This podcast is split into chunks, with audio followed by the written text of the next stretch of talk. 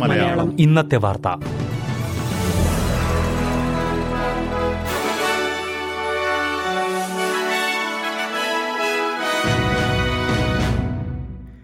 നമസ്കാരം. S B S Malayalam ഇന്നത്തെ വാർത്തയിലേക്ക് സ്വാഗതം. ഇന്ന് രണ്ടായിരത്തി ഇരുപത്തിമൂന്ന് ഓഗസ്റ്റ് ഏഴ് തിങ്കൾ. വാർത്തകൾ വായിക്കുന്നത് റിന്റോ ആന്റണി. ഓസ്ട്രേലിയക്കാർ ഇന്റർനെറ്റിൽ കൂടുതൽ സജീവമാകുമ്പോഴും ഒറ്റപ്പെടൽ അനുഭവിക്കുന്നത് കൂടി വരികയാണെന്ന് സർവേ റിപ്പോർട്ട്.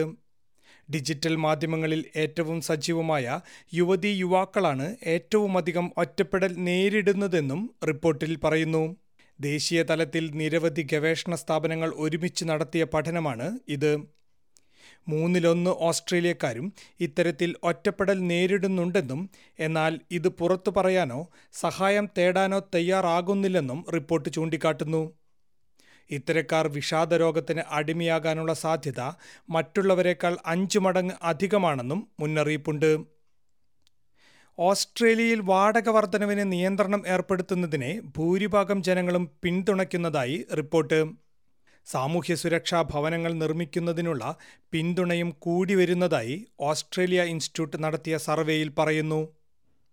ആയിരത്തി അഞ്ഞൂറ് പേർക്കിടയിൽ നടത്തിയ സർവേയിൽ നിന്നാണ് ഓസ്ട്രേലിയ ഇൻസ്റ്റിറ്റ്യൂട്ട് ഈ റിപ്പോർട്ട് പ്രസിദ്ധീകരിച്ചിരിക്കുന്നത്.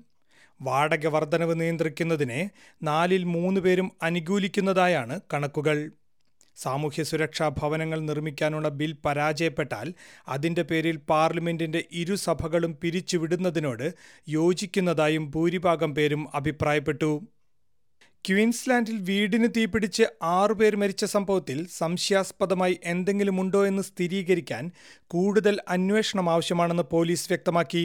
ഇന്നലെയാണ് റസൽ ഐലൻഡിൽ വീടിന് തീപിടിച്ച് അച്ഛനും അഞ്ചു മക്കളും മരിച്ചത്. കുട്ടികളുടെ അമ്മ തീപിടുത്തത്തിൽ നിന്ന് പരിക്കുകളോടെ രക്ഷപ്പെട്ടിരുന്നു. മൂന്ന് വീടുകൾക്കാണ് തീപിടിച്ചത്. തീപിടുത്തത്തെക്കുറിച്ച് അന്വേഷിക്കാൻ ക്വീൻസ്ലാൻഡ് പോലീസ് പ്രത്യേക സംഘത്തെ നിയോഗിച്ചിട്ടുണ്ട്. വിക്ടോറിയയിൽ ആശുപത്രികളുടെ വീഴ്ച മൂലം കുട്ടികളുടെ മരണവും മറ്റ് അപകടങ്ങളും ഉണ്ടാകുന്നത് തടയുന്നതിനായി പുതിയ സംവിധാനം രൂപീകരിച്ചു. സേഫർ കെയർ ഫോർ കിഡ്സ് എന്ന പേരിലാണ് ഇത്. ആശുപത്രി സംവിധാനങ്ങളിലെയോ നടപടികളിലെയോ വീഴ്ച മൂലം മരണമോ ശാരീരിക മാനസിക ആഘാതമോ ഉണ്ടാകുന്ന ഇരുന്നൂറ്റി നാൽപ്പത് സംഭവങ്ങളാണ് രണ്ടായിരത്തി ഇരുപത്തിയൊന്ന് ഇരുപത്തിരണ്ടിൽ രേഖപ്പെടുത്തിയത്.